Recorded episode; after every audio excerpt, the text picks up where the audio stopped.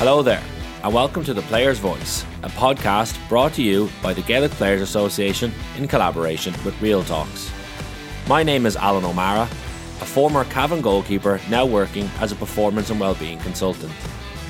During this series, I'm going to take you inside the minds of some of Ireland's most inspiring intercounty GAA players as we talk about life on and off the field.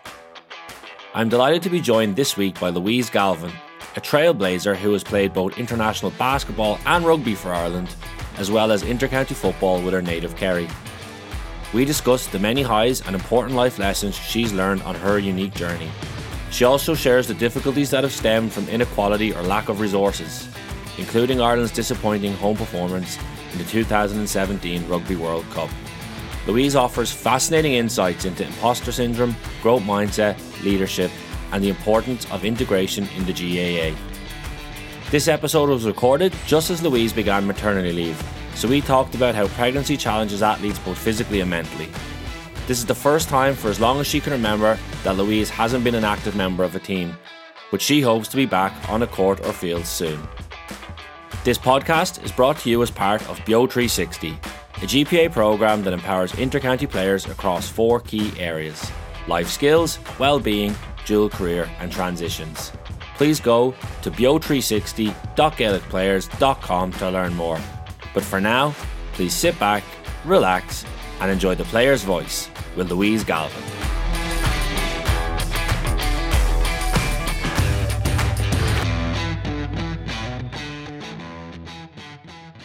Louise, first of all, just thanks a mil for joining us on the Players Voice podcast. Absolutely delighted to have you here. I was just going to start by jumping all the way back to the beginning, and I think I read you grew up on a farm in North Kerry, and I was just going to throw a soft question to you in regards to how is that as an area to grow up in, and, and what what are your memories of, of your childhood there?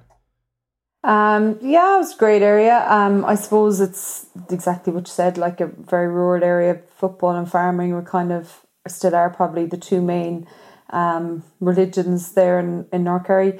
Um, grew up in a fairly big family. There were six of us, and um, my older sisters actually I had three older sisters. They all went to boarding school, so in back in Dingle, and um, I kind of found myself just with mom and dad who are always out farming, and two brothers who were again out in the farm or playing football. So I was definitely very much um, a tomboy, and once I came home from school, it was just change of clothes, play a bit of football. I was getting big into basketball as well at that stage. So we had a bit of a rickety old hoop hanging off the turf shed. So I just feel like I was always either kicking a ball or throwing a basketball, um, or you know, ch- you know, moving cattle or doing something like that. It was kind of very much outside, uh, um, based rather than, or if I wasn't in school. Um, and then like I really liked school and stuff as well. So when I look back now, it seems quite sheltered there wasn't many TV channels on the house. Like there wasn't even things like we didn't really have PlayStations or pool tables or anything like that, um, which were considered quite cool at the time. Um, but definitely was pretty happy with what I did have. Um, and yeah, I just remember always just wanted to go home and, and get out, get outside into the fresh air and do something with a ball. Yeah, and that so that kind of that desire to be outside then mixes with sport at quite a like at quite an early age. Was there a was was there a particular sport either or? I know you mentioned football there and basketball. Was there one you kind of had a stronger grow for first that kind of lured you in? Did they come together? How was that kind of relationship or dynamic?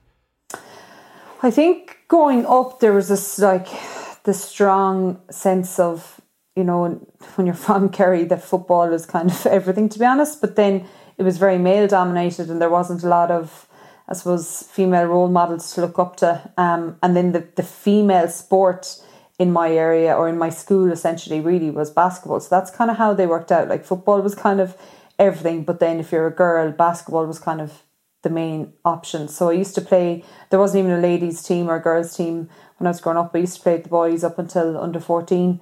Um, whereas then when you went to school there was a real strong basketball ethos. So that was kind of more where I played with girls, I suppose. Um, and through my teenage years, definitely basketball would have taken over, and then you kind of get, um, I suppose, the notion of trying to make regional teams and international teams. Um, so that took over for a long time, and it was only I actually stopped playing football from 14 to 21 because we didn't have any ladies club anywhere kind of close distance and I was, I was too old to play for the boys and the school didn't have a team either. It was very kind of basketball dominated. And I even I remember going to college in UL and really wanting to go back playing football again. Um, but kind of had this fear of that I wouldn't be good anymore even though I would have been fairly strong even just playing with the boys growing up. And I would have made county teams kind of under 12 under 14 that based purely from playing football with boys. Um, but I was kind of on international squads and national league squads of basketball, so I felt that that was enough probably to keep me going. But definitely, there was it's a regret because there's a I just didn't try because I thought I wouldn't be good enough, and that's probably something that changed in me certainly as I progressed through my twenties. And was that the fear of that not being good enough on the football side of it, Louise? Was that kind of married the fact that you'd started to develop and as you said like climb the ranks of basketball. So you already were doing one thing that like you are succeeding at were good at in terms of your confidence or ego and pride and all that kind of stuff that there was kind of did that heighten the fear to go kind of try even though it's not something new but to return to something that maybe you had been outside of your your skill set or your kind of schedule for a while?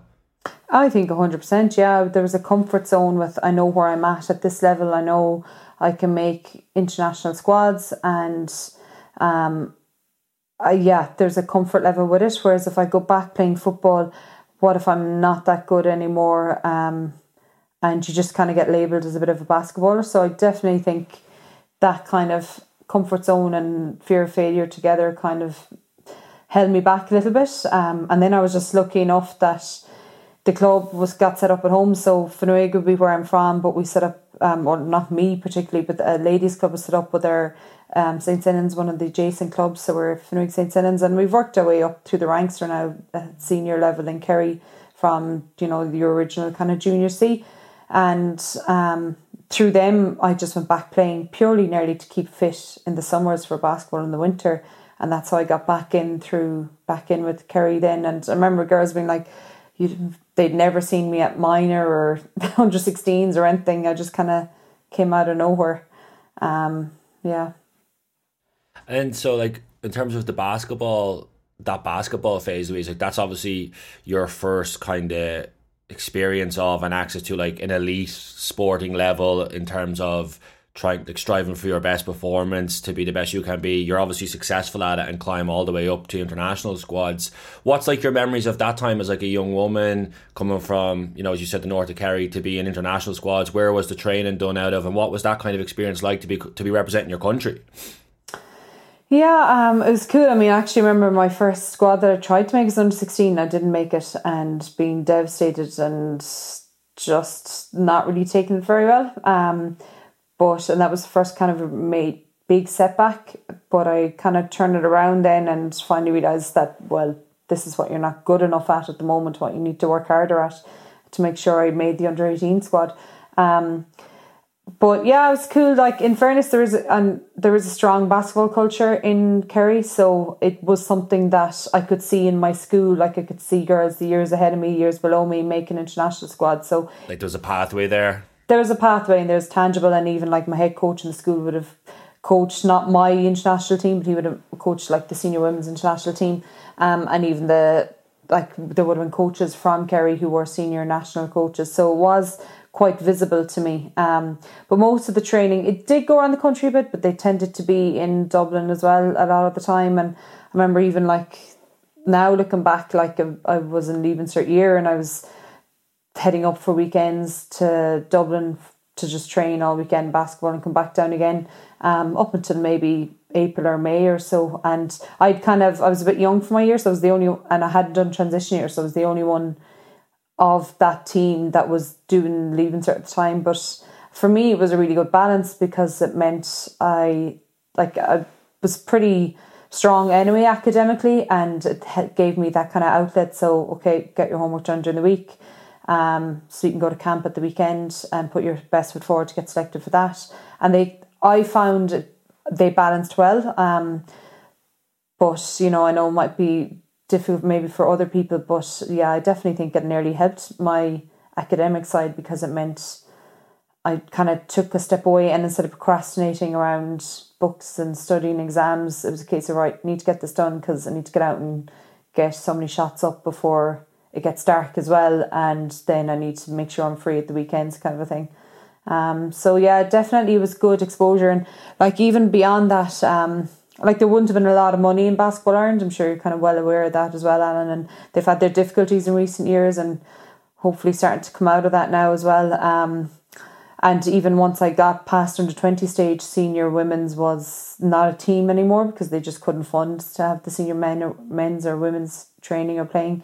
Um, and even when we went around the country, like you were staying in players' houses as opposed to, you know, you weren't staying in hotels or anything like that. You always fundraising was part of going away to Europeans, but it's what we knew, so I kind of didn't really know any different. But I like what I liked about basketball then, maybe relative to something like GAA, is that your male and female are treated pretty much the exact same. And if you're in a cup final, whether it be schools cup final or club, like the male and female could be on one after the other, and there was no real well, the men's at this time, the women's at the other, or all the women's are on this weekend and all the men's are on this date. They were treated very equally and they still are. And I kind of grew up then with that as well. So it became a bit of a norm. And um, that's certainly maybe not what is what we experience as much then in um, the GAA or, or rugby side of things. Yeah, and I suppose I'll definitely come like circle back to to that point you're you're raising a little later. I suppose sticking with like the basketball for now in terms of I just so I'm picking up on that right. Like you're saying like at one point like at basketball Ireland couldn't fund like the senior and like under twenty international squad. So ultimately are you a player who's come through a pathway and trained and trying to excel, like excel at a game to reach kind of the highest level in Ireland and then not have the opportunity to play or compete at that level? Is that what happened to you? Uh, yeah, so uh, they we did have under twenty squads, and then I think it was probably about twenty one or so when um, I can't say for exactly how many years, but they just stopped funding almost for a good few number of years the senior squads because of um, just financial difficulties that they that they ran into, and then obviously that, that's been pretty detrimental for the game because obviously as a pathway then you know like they're they're back up and running now in the last few years, but um you can imagine like you want to put on a, a senior green singlet and there isn't even teams being put out, then you can imagine that's that. And I suppose that was another reason why your eyes get turned then maybe a little bit to other sports when that kind of opportunities arise. But basketball itself, it's a great sport. Like it's a lot of people think it's non-contact, which wrecks my head because it's not. It's just it's very defined contact, and some of the most aggressive people I know play basketball. Um, and you know, I wore a gum shield in basketball before I wore it in other sports. Um, but it is it's it's more a disciplined type of contact. But um, I just think it's so good for your hand-eye coordination, and you can't be as dominant on one side as you can get away with in other team sports. You have to be able to um, use your body really well in a tight space, and things like peripheral vision um, that you develop. I just think it's a it's a really good sport, foundation sport to help with other field sports. Yeah, and before I kind of transition to those other sports, Louise, that you have excelled in and played in, like, but like when you look back on that window, like, is is there a sense of like regret or disappointment there that you didn't get an opportunity to kind of compete at that level and to really experience that fully as like a as a younger sports person? Um, I don't like. I was never going to be the next WNBA star. I know, sure. so I don't want to give like uh, I don't want to give out false pretenses either. Um, I suppose that you could say there is a little bit, yeah, but at the same time, I, I was kind of getting very distracted with football at the time as well. Because, um, as I say, it was the club had started up at home, got called in with Kerry. So, let's say the international season be run in the summer. What I would generally do for the years that I was trying to play, let's say Super League basketball, which would run from maybe September to end of March um, and then football, which would be National League this time of the year, so starting back training maybe before Christmas and up until late in the year, hopefully, you're hoping. Like then come summer, basically, it's serious time for football, it's championship. So you're overlapping basketball, National League basketball, and intercounty football for early in the year, and there's a bit of leeway because it's league but there wouldn't have been as much. So I don't think I would have been able to do international level basketball and intercounty football anyway. Um, and plus that technically again it's such a jump up at senior level you'd have to work so hard i'm not sure i would have foregone intercounty senior football come championship time to try and make a team that i was kind of on very much on the periphery of anyway so i, I you know i don't want to lie um, but again if it's visible and if it's in front of you and the team is doing well that could change as well so what whereas what i could see was that this kind of love of football. I wanted to get back playing and be a senior intercounty footballer and play for Kerry was very tangible all of a sudden again and something I really wanted to push for. Yeah, and what was it like then? As you said, like going back to where we began the conversation was like outside in the farm. If it wasn't a football, it was a basketball. Or so for football, then to re-enter your life, you're in your twenties, kind of at this, point your early twenties at this point, right? And then to kind of so the club, the club sets up you go back in with the club first of all, then Kerry comes next, and then I know I think in 2012 it was you get to an All Ireland final, albeit it's on the losing side, but to get to experience that, I suppose that occasion, but then also the whole journey that goes with getting to an All Ireland final as well. What was it like for to experience football in that way again?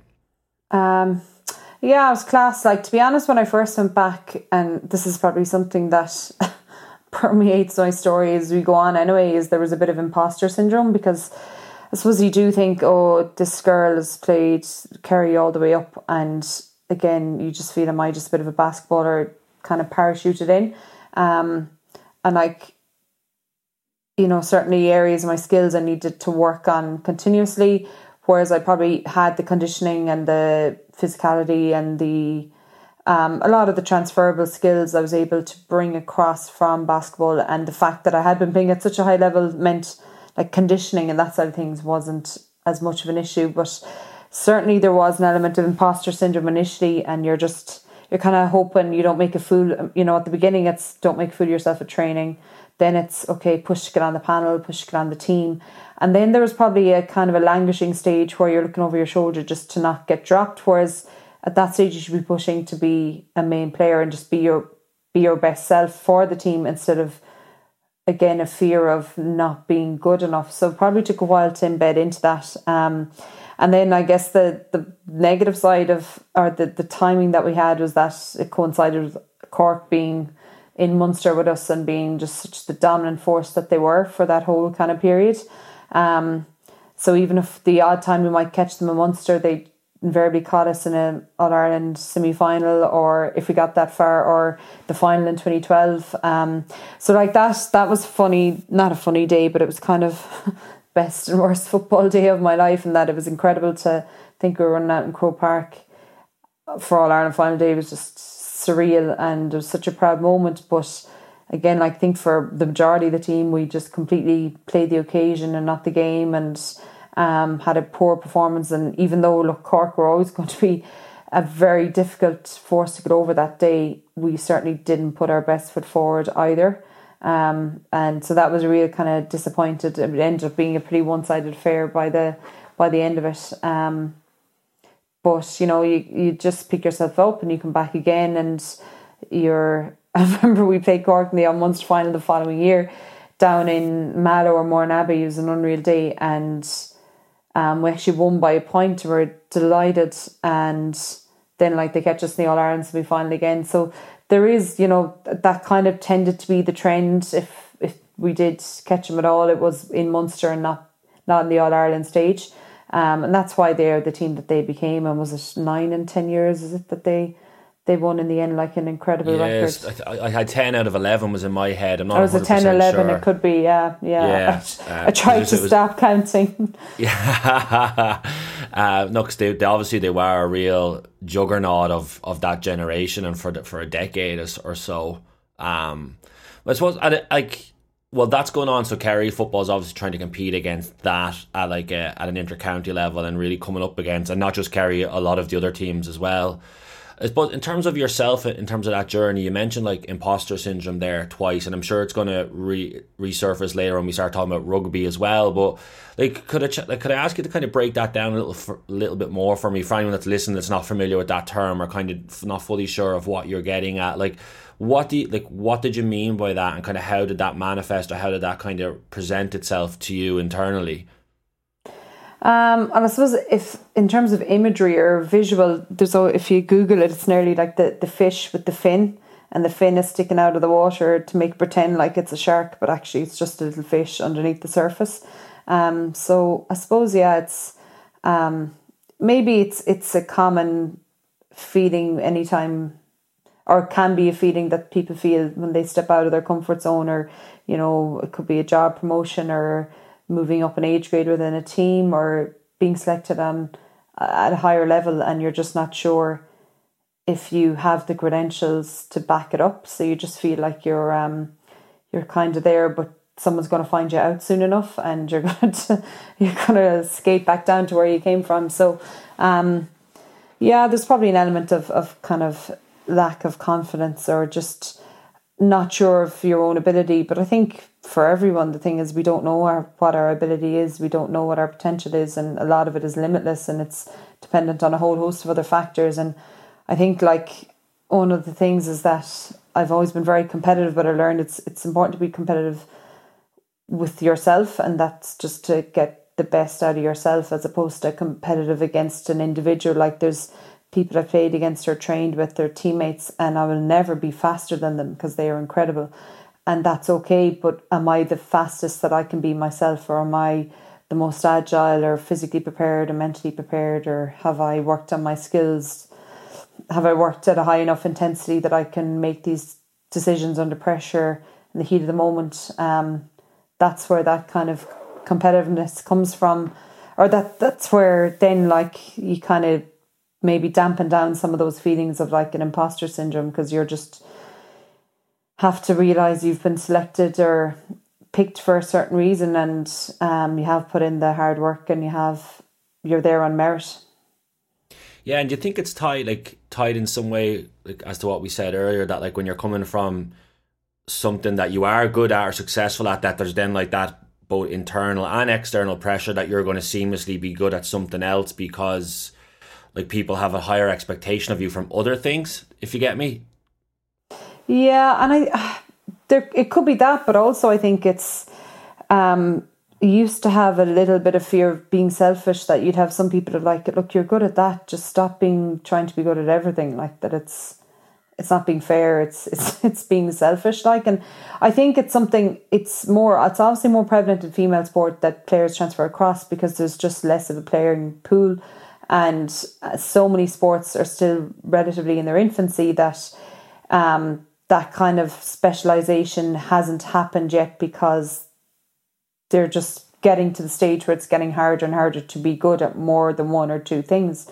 Um, so it's, it's just easier to transfer across than in men's sport. But there was probably a little bit as well of yeah, not wanting to almost seem too greedy that you're, you know, that kid in school who puts their hand up for every question kind of a thing. I suppose to that point exactly then rugby presents itself into your life and an opportunity comes to transfer to another sport. Um, how did that opportunity come about um, and, and what when was that in your life? Um, yeah, so I was living and working in Limerick. I was working in the hospital um, there, and I would commute down to play football in Kerry, and I was playing basketball in Limerick, where my club team, UL Huskies, were. Um, and then just for a bit of added crack, playing a lot of tag rugby, which was kind of taken off um, in the summers as well. Um, and again, a bit of timing, like the Irish women's rugby team had started to do really well. Um, they'd won the Grand Slam in 2013, they'd beaten the All Blacks in 2014. So it was all around kind of this stage. And um, yeah, again, there was a bit of, oh, sure, I mightn't be that good at that, but basically ended up losing a bet and going down to my local rugby club in UL Bohs and uh, joining in. yeah, uh, another story, and joining in um, a training session there. But sure, then it was a headache of how am I going to combine like three sports. But I suppose in the background as well, um, rugby sevens had, I suppose, was in its infancy here in Ireland, and as well as looking at rugby players, they were looking at a lot of talent ID, I suppose, identification through different sports. And I'd gotten one or two kind of phone calls about even just from looking at basketball and football, would I be interested in playing? And at the time, I, there was just no space or whatever within the calendar. Um, so I kind of was like, okay, it piqued my interest a bit, but kind of just left it there. Um, and that I was living down in Limerick and commuting down to Kerry. So basically, started playing club rugby and um, ended up getting called into like an extended Irish rugby squad for the following Six Nations after I think like five games of AIL and again it was kind of lucky football was over for the year so it was just trying to juggle rugby and basketball and um, from there anyway did, didn't make the Six Nations squad I had, didn't know my arse from my elbow um, was just kind of more of a fan and could catch a ball and run and sidestep and didn't mind the contact. So was, there was a bit of raw potential there, but that's all he could. That's all that was there really, um, and kind of got pulled across then that look, would you give sevens a go because it's a bit less technical, but your kind of aerobic ability and kind of general makeup, yeah, would probably suit it a bit better. Um, and at this stage, there was a bit of um, like I said, this was no. We'd won a lot with our basketball club. Like we'd won national leagues and cups, and there was no. I was out of age grade, and there was no senior international squads. Um, so it, it was kind of easier to step away from basketball because there was not much more else to do at the time um, within it. And then football was definitely much harder to step away from because, like that, we had all Ireland finals losses. You feel like you didn't perform to your best. That there's more within the team and the squad. Yeah, unfinished business. Um, Absolutely, yeah. But then Yeah. this was like I was probably getting a bit more confident and realizing, God, this is an opportunity to really maximize my potential as an athlete. And um, basically, I was the end goal is you have. To, I was allowed to come up for a few weekends and do weekend camps, and I was still trying to play football as well. But it ended up in like being offered a contract. So they were kind of these um, stipends, like semi-professional contracts. It was pretty crap money at the beginning. It's still not brilliant now, but it's a bit better. And um, you get to train. It's more the access of training full time, full time S and C's. Um, you're just trying to yeah make yourself the best athlete you can be. And then the fact that sevens was now an Olympic sport, it was like this dream that I never had before. Like whoa, like plenty of people in Kerry have All Ireland medals or you know All Ireland basketball medals, but like there aren't that many Olympians down there. Um, so even just that was kind of a carrot that was dangling in front as well. And so I think it was May 2015. I took a career break and moved up and said, like, look, give it a year, no regrets. If it doesn't go to plan, then at least I know. Um, and ended up playing until pretty much COVID kind of ended my career in um, just 2020 there, I suppose I would have retired and moved back down to Kerry then.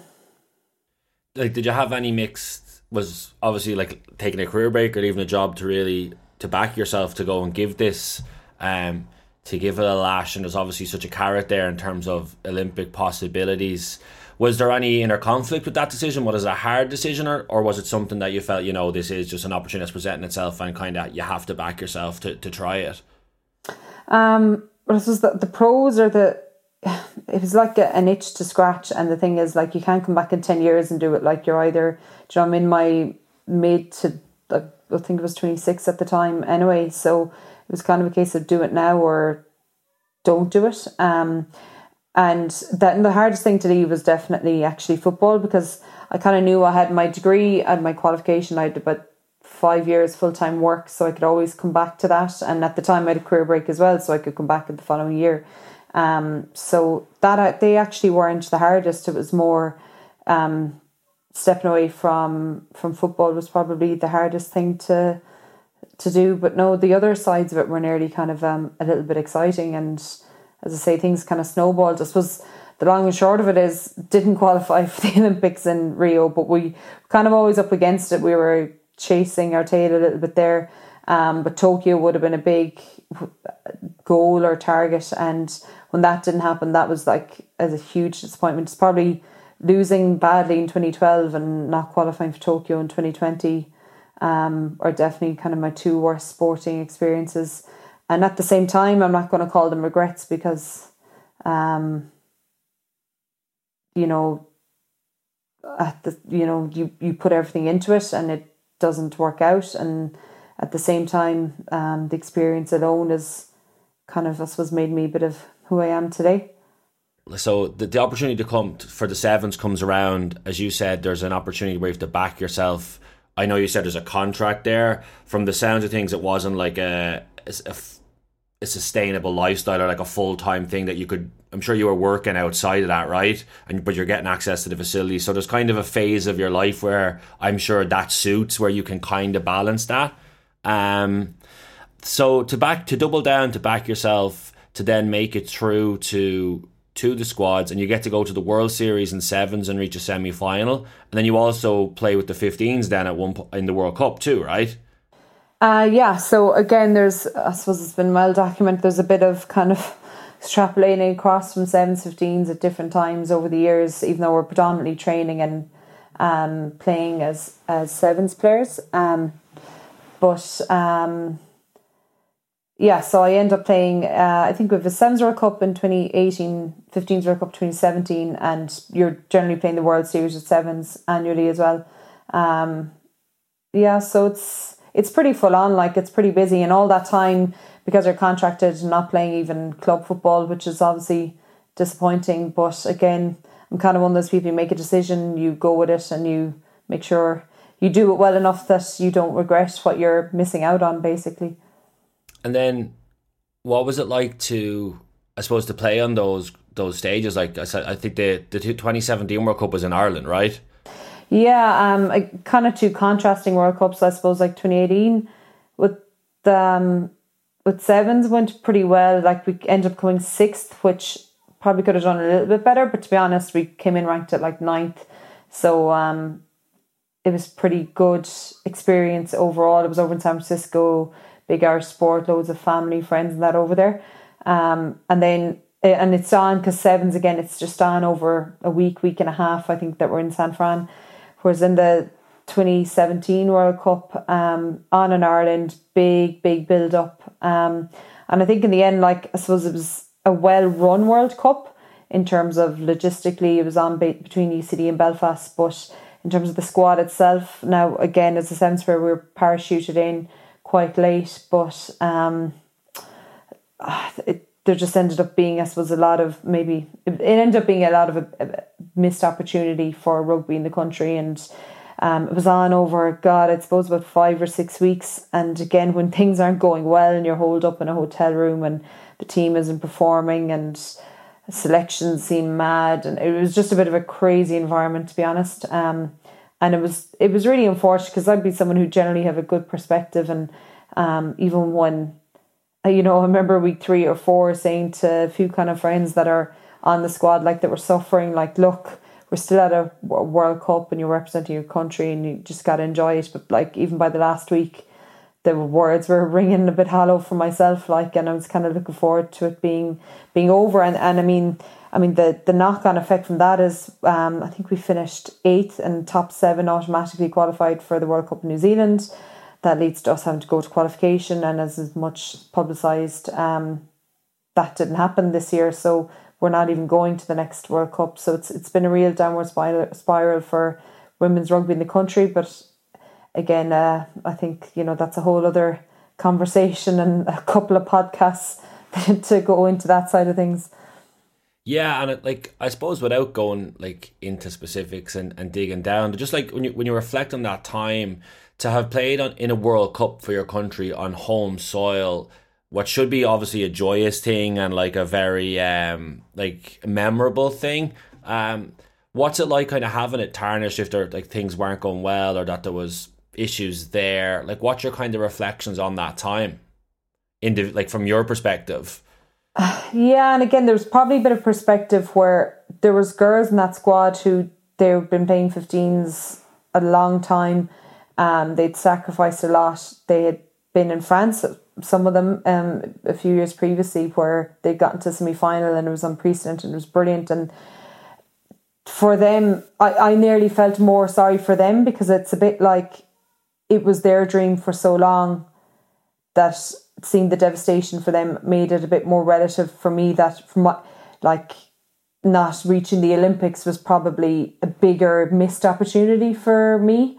Um, so there was a bit of a perspective there that Jesus, this is crap, but I actually feel worse for this cohort of players who've put everything in and that we're going. A lot of them were looking at retiring after that home World Cup, and it was just such a huge disappointment for them the way it all panned out. And you know what should have been even better because it was at home was even worse because you were nearly hoping to have hide away from it. But um, I think uh, looking back as well, it was uh, it, it was the regret um, of a missed opportunity for you know what could have been a massive growth of the game and of women's sport in Ireland ended up being just completely missed. And I think there was a lot of um, coaching and administrative errors that contributed to that. I think, as I say, the the production of the tournament itself was actually top class, but the the preparation side of it, in terms of the squad and the team and um, the coaching side of it, was a real, just a real letdown to be honest. And it was, and it was it. it you could, I'm sure, if the IRFU turn around, they'll say, "But we invested this much in the squad."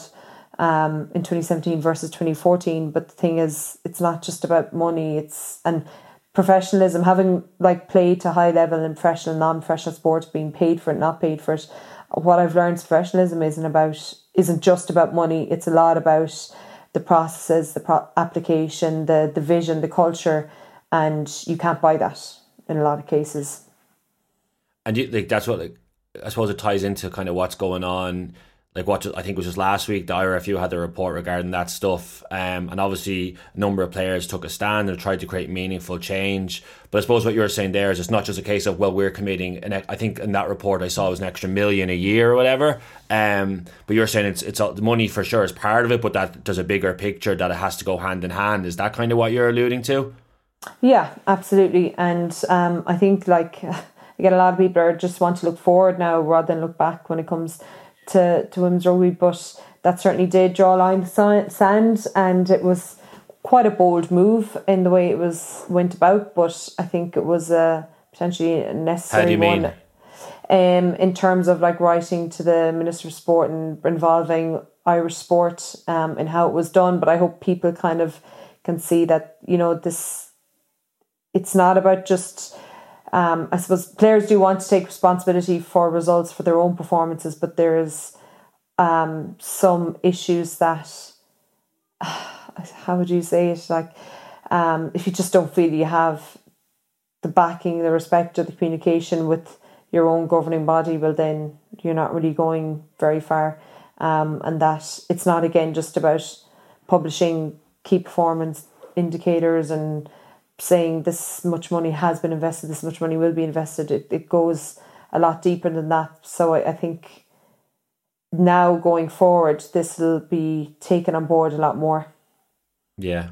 And I know like you serve on the, the board of Rugby Players Ireland as well, right? So have you were you part of that change process? Were you part of discussions around trying to create um taking this stand and trying to create change? Um, so with my role at Rugby Players Ireland, it was as a player representative for the Seven squad, um, and at the time, it's um, I suppose the biggest thing that we were involved in was when COVID hit and um, the players were being their um, wages were either being um, how do I say God the, the this is the baby brain now hitting me. Uh, they were getting a delay in terms of being paid and a cut on top yeah. of it or you know pay deferrals. Kind of pay deferrals. There we go. Thanks a million. Uh, pay deferrals and pay cuts. So again, for my own personal squad, because we were under the threshold that was being deferred slash cut, it didn't directly involve our squad, but uh, obviously you're still involved as a member of the board and how the um the main, which would have been the male playing body, were affected by this. So there that would have been the main kind of role. But even at the time, looking at things were I was trying to help introduce for things like pregnancy policy around, you know, contracted players, which again only at the moment applies to sevens players, which tend to be a younger age group, but still my opinion is that this doesn't isn't something that should be a knee jerk reaction and waiting for it to happen and it's something that probably could have protected the IRFU in the long run. But um, when I retired, which happened kind of due to COVID, you step away from the board then because you have to be an active um an active, active player member yeah and then like so taking kind of we talked about the rugby experience there um we talked about basketball earlier on in terms of there been funding issues and then if i'm tying that to the current stuff that's going on in the GAA at the moment in terms of integration of associations and kind of striving for better ultimately. And, and you alluded to earlier, basketball might have been like might have been poor all around, but they treated men and women equally. So I suppose when you see this, what's going on in the GAA recently in terms of that integration, like does that give you more hope for the future? Does that highlight or bring up more frustrations of the past? Kind of what's your feelings around that, and what's your what's your thoughts on it? Um, well, I think it first of all, it's it's enthusiasm, the fact that the conversation's being raised at all, and that I would be pro um, the whole integration because it just you know I, I came back um, when I retired from rugby and moved back home and started back playing club football, I ended up coming back in with Kerry, excuse me, last year, um, and only for um, about to give birth in the next few weeks. I would have been hoped to be involved again this year. Um, and from it, what I could see is the like the incredible jump in standards again since I last played, which would have been in. I think I ended up playing in 2015. I think was my last intercounty games up until 2021. Um, there's a huge jump in the strength conditioning and the fitness and the tactics um, and in the standards in general and, and, and that's across the board and that's been driven by the likes of the Corks, the Dublins in particular and now Meath as well. Um, but it's in all counties, like all counties are improving all the time. But what like and in terms of the LGFA done a great job. There's some great sponsorship models there, the likes of Lidl. Um, but I suppose there's almost my fear is that the the growth and the standards of the game have are starting to outgrow the association that serves it and the even things like the rules like i mean girls are big they're strong they're athletic they're fit and again you could go and have one ref who just plays it that way and even another ref who thinks it's a non-contact sport and that's so frustrating and he could say well i'm sticking to the rule book but again even that sort, sort of things like i think the game itself um, is starting to evolve and evolve almost grow beyond what maybe the LGFA can provide on its own. Um, in terms of like we still run into issues around pitches and again you can turn around and say we don't own any pitches the GAA own them and everything is is a bit of a going with your cap in hand but like we're getting beyond that stage and we can't always just assume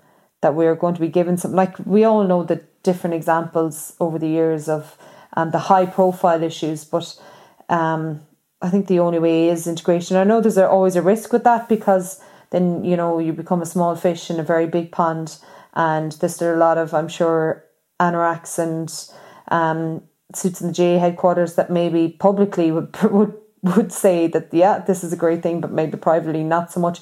And the same in in clubs up and down the country because again they're probably already struggling at keeping a pitch in good shape with just the amount of underage male and senior teams they have and now if they've to start showing more equality towards female teams teams. But I think this is again the way forward and it's just something that I think people genuinely are seeing as the right option but it's a case of just getting it over the line now in the in the the kind of in the most positive way possible, but that it's it's it's always going to be something that um, it's not just going to happen overnight. We're not going to click our fingers. There's going to be teething issues. There's going to be barriers. Um, but if we're all kind of working together towards a common vision or goal, that's the most um, likely way that we're going to get there before I kind of pivot to kind of life off the field now and the new arrival that you're expecting, um, just in terms of like you're someone who we international basketball, Louise, you play intercounty with Kerry, rugby takes over. What kind of motivated you to come back around to intercounty football and to re-engage with that setup? I know I think I mentioned unfinished business earlier, but what was the kind of driver of you to re-enter that fold and how was that experience for you? Because obviously you do it during COVID times as well, right? Yeah, I suppose um, first of all, I have to be uh, very grateful and thankful to my club, Finuge St. Senans, and like even a few um, months ago, my down in like our local pub McCarthy's in Finuge, they'd kind of set a random, I don't know, celebration night where they were just it was back in October and they were like just for everything you've done and I always feel bad because um I always felt like I, I went to college, lived in Limerick, then moved to Dublin and wasn't home that often. And like, I'm not that club person who's, um, out training the under 10s, the under 12s. I'm not on committees. I'm always proudly representing my area and my county, and that will never change. But it's more kind of, I, I'm not, I always feel like I'm not on the ground, like they're doing the tidy towns or cutting the grass or whatever it is, lining the pitches. And those volunteers, they're the cornerstones of our club, and it's the people who um, have kept our ladies' club going as well as our men's club over the years that have afforded me the opportunity that I literally stepped back in for a county intermediate final that went well and we won just once I retired from sevens and I was still living in Dublin and trying to come back down. And um, again the girls could have been like no you can't just come back for a final and that would have been completely appropriate as well um, but that kind of I suppose put me on the the map maybe for um, for the county managers as well that to be seen in kind of a, a high profile game and basically come December they just invited me back in with the squad. Um, I guess that, and yeah, it was kind of a funny one because you know I'm married. I dragged my husband up to Dublin for a few years. We came back down. We are looking at settling down, buying a house, that sort of thing. And all of a sudden, I'm like, yeah, I still want to play county football, which is obviously a huge commitment, but you know there really was no no hassle from that side of things. Um, and yeah, the big challenge then, and and I suppose disappointment was that because of COVID, we didn't get on the field communally till April, which meant you know you're just doing gym and runs on your own, which is absolutely fine. I had been used to doing that, um, but I it's probably what I didn't need. I was fit enough, I was strong enough. I needed to get on the ball, and I needed to meet the team, um, and that just I often think near as the season was coming to an end, it would have been nicer to have had a few more months kind of on field or like this year where you're actually having a proper preseason together. But um, unfortunately, other things kind of got in the way of that. Yeah. Um, no, I, I totally hear you on that, on all that stuff. It must have been such a strange time to try and transition back again. But I suppose, like, what was the? There's loads of reasons there that you can say, actually, this is not working out, or this is not what I thought it was going to be. But what was driving you to try and make that transition again to try and loop back what in, internally what's kind of motivating you to not worry about moving back to Kerry or putting the feet up and relaxing with your husband or settling into a new phase of life what kind of drove you to to re-engage with a different type of elite sport? Um, again, uh, like it was the hardest thing to leave was probably football. So um, as soon as I got back playing, like I was kind of lucky. So my husband plays. Um, my husband plays still plays football down here. So through lockdown, we were living in Lucan and Dublin, and I was still planning on go back to sevens for a long time. So I was still the GPS unit doing all these training sessions, and we brought out the football and the rugby ball all the time. So inadvertently, he was probably you know to keep ourselves both fit and keep both our skill levels up. So he was probably half preparing me for it anyway without we probably just didn't even really realize. So like I'm never someone who'll ever really stop training or um trying to be fit and strong anyway. So that that was there and then once the club were going well and I got back in, um like it was an incredible buzz and it's just like a drug. Like, you know, there's a lot of talk sometimes with um with the, about like women's sport and things like attendances. And I always think like attendances are, are, are great and they're important. You know, having a, having that visibility is key for you know your younger girls looking up and seeing that pathway and saying, "Yeah, I want to do that." But it's not the motivator to actually pick up the ball in the first place, or that's not the sort of motivation that'll drive you to the top, that'll make you work on your skills, your fitness when it's lash and rain outside and it's just a manky day. Um, it's just the pure enjoyment, and I still got the same enjoyment out of playing as I did when I was kicking the ball off the gable end of the house at home when I was younger. So that's the, that was still there, and it was hundred percent there. And actually, it was like an itch that I had avoided scratching for an awful long time because I was playing something else, and all of a sudden it was like, oh my god, yeah, no, I definitely want to do this. And again, that fear of okay, you're coming back, you're in your thirties now um, there could be people who are like, oh, sure, one thinks she's great now, so I'm back in.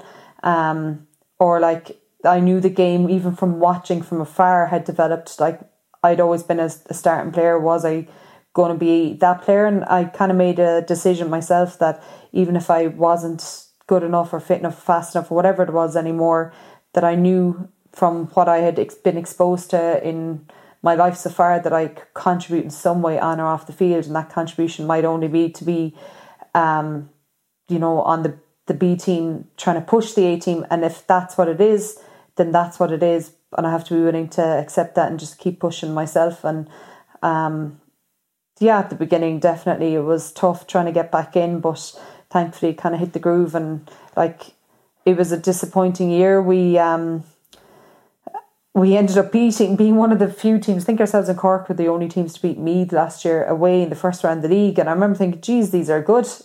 Right. Little did I know. And I was like, the system they had, it was tough to break down. And then we played them in the league. Fine. We didn't, that was the first round and it was away in Portarlington and uh, in Navan. And then we played them in the league final at Park. And it was like, they just were whirlwind.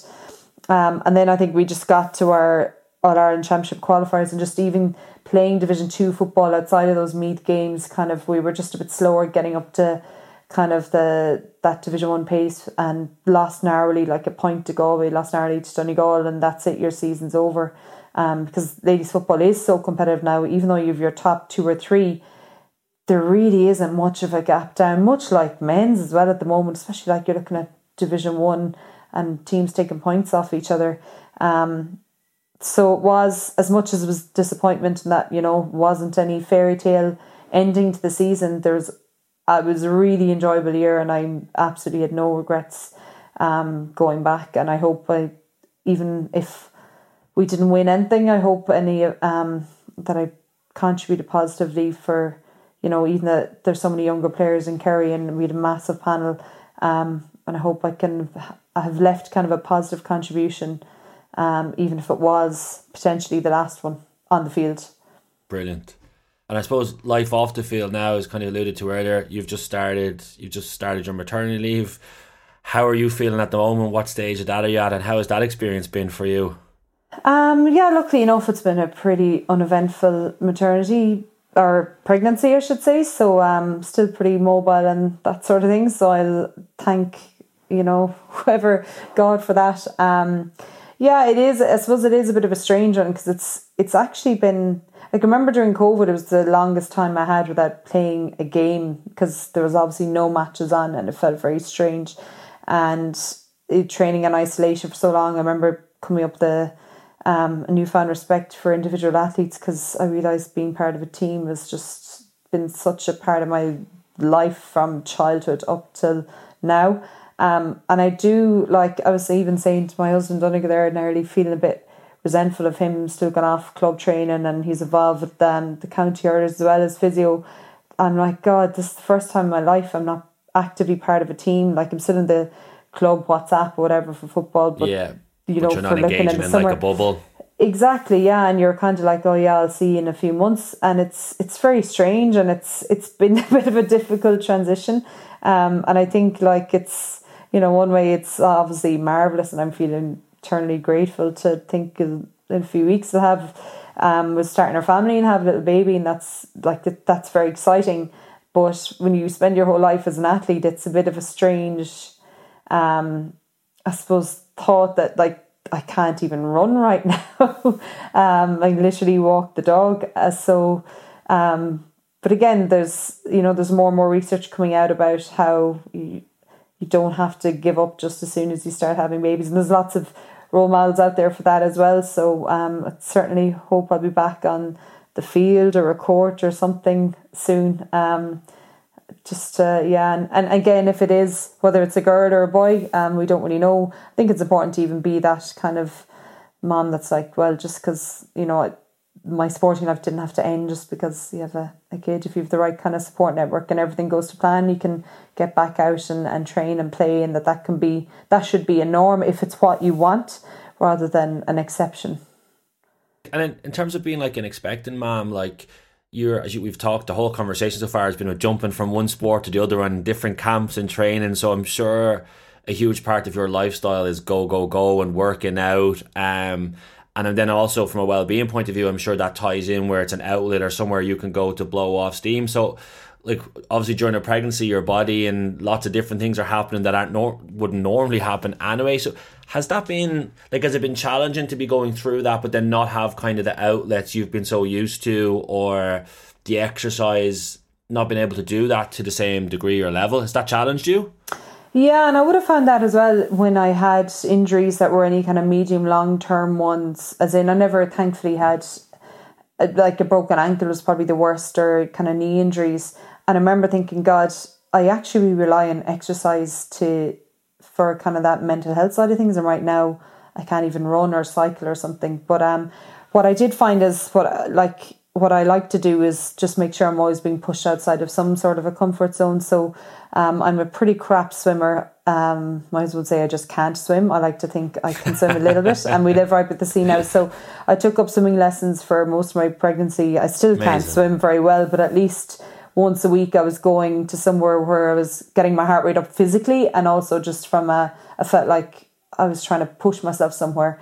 Um, and as well, like I suppose again through the different um, people that I've met and opportunities I've gotten. I've done different media things and I've continued some of them just again to keep pushing me outside of my comfort zone and um, you know keep my fingers I suppose in those pies as well just to um, just so that when you come out the other side there's still options and opportunities there available that it doesn't just all have to end and again emotionally, who knows what will happen? Maybe I'll just want to go into a bubble and, you know, there's nothing wrong. I'm not trying to say if you're a mother, you have to do lots of other things. But I suppose, as you say, I've always been someone who's spun a lot of plates and always been go, go, go. So I want to make sure if I want to still do that, that I that I still can. So um, it's been more about trying to keep me mentally stimulated um, in different ways. And, and even like, you know, the GPA, I enrolled in the Jim Madden program. Um, and that's again something I'm looking forward to kind of keep me going through my maternity leave as well, just as something to make sure I'm constantly thinking of what the next step is going to be and making sure I'm positioning myself well to be able to take any opportunities that do develop. No, it's, it's super. I thought of it as you were talking there earlier around, like, I suppose there's so much work going on in terms of trying to drive equality and get similar access or um, similar standards. But I suppose I think it's also important to acknowledge that like female athletes do face like different challenges as well or unique challenges. Like I know I saw there was a Chelsea footballer I think the other day. I don't know if you saw it that she'd kind of been missing from the team for a week or two, and people were kind of like, "Where is she gone?" Um, then it actually came out that like she was pregnant, that she was entering that process, um, but that and she was going to be returned. and then I feel like just kind of news stories like that just normalizing what female athletes like that extra um like you talk about from an elite performance point of view that like family planning that there's extra stuff in there that's harder to manage. Yeah definitely. And again like i suppose i and it's even in planning like as in i as soon as i decided i want to go back playing kerry you're kind of making whether it's subconsciously or not, you're I'm turning around saying to my husband, oh, I basically want to put off having a family for another year, and you have to. That has to be conversation as well. It can't be just um, a singular decision because it's just physiology. He can't do it. It has to be me. Um, and actually, as things kind of unfolded, even like I ended up finding out I was expecting, and the season wasn't over, and my first session miss, missing all year was um, I was had to just wait and get a GP appointment and see what what where do we go from here? Um, and you're kind of looking at guidelines and different things like that but you're obviously looking at your healthcare professionals for the ultimate guidance. And thankfully they were saying look you can you know in your position because you have been training at this level you can play up until 12 weeks or so it's it's pretty safe um, but then you're not feeling well because you've all these crazy hormones and different things going on in your body.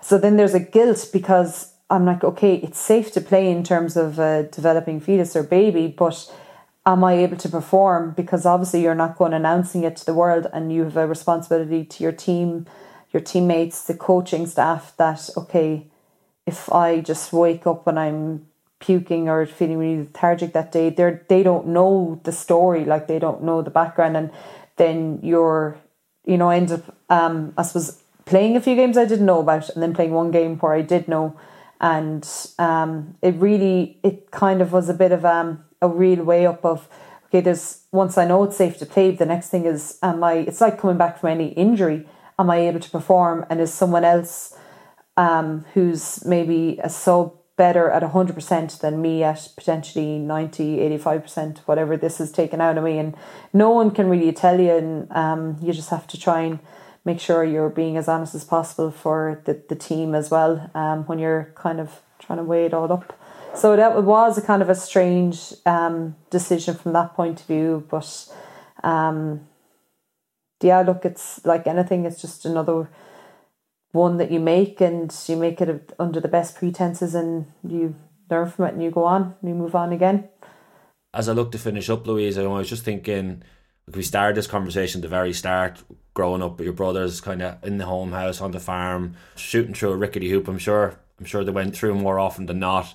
Uh, but then just to go and just to, as you kind of sit here now, like you're you're an expecting mom. We're reflecting kind of on your career of international basketball, like your your GAA club, the intercounty career you've had, the rugby career both in in sevens and and in fifteens, getting to play in World Cups, World World Series. Like as we kind of talk through all that and reflect on all that, and you're getting ready to head into a whole new chapter of your life naturally anyway What's your feelings on all we've talked through and kind of your reflections on the conversation we've just had?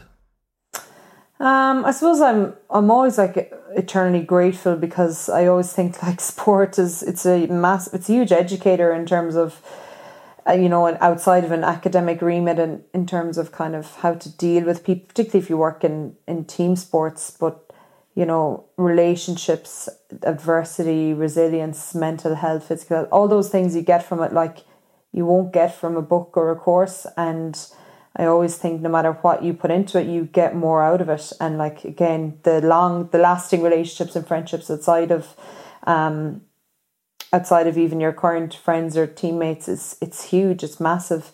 So like looking back, it's eternally grateful for.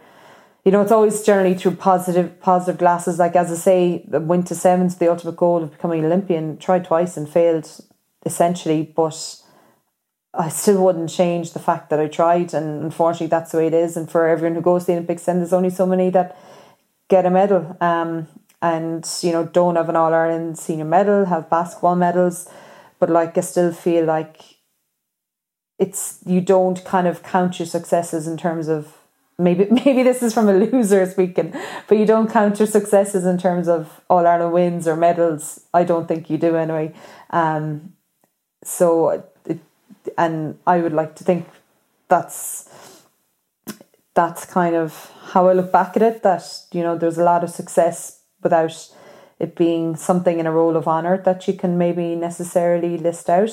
Um, but again whether it's something that it's kind of hard to let go I don't feel ready to just stop and let go as much as you kind of go into a new chapter. Like as you know I always before would have been reluctant to say that I was any sort of a role model but I think the different experiences I've had, it's hard not to feel like I want to also like give back, whether it's um I'm not sure exactly in what guise, but like as a with a background in healthcare and physiotherapy as well as the sporting side of things, I just think it's so important for young people, but especially girls where we see such a dropout rate to try and increase to, to utilize anything that increases participation rates because it's so important from a health point of view, whether it's both physical and mental health, and then the more you get people playing and have those pathways, the more you drive the top eventually anyway, because they filter to the top and there's more there's more numbers. And just in terms of starting with participation and then eventually it will lead to increasing your kind of elite level athletes as well and the numbers and, and the standards of, of things. But um I think it's important as well that if in any way it can contribute to helping with that, both not just in Kerry but kind of nationwide, then that'd be awesome. Lastly, for me, I just want to I want to thank you again for those insights and, and the honesty you've shared, and I suppose thank you so much today for your time today. And as I said, genuinely the best of luck with everything going forward. Cheers, Alan. Thanks a million.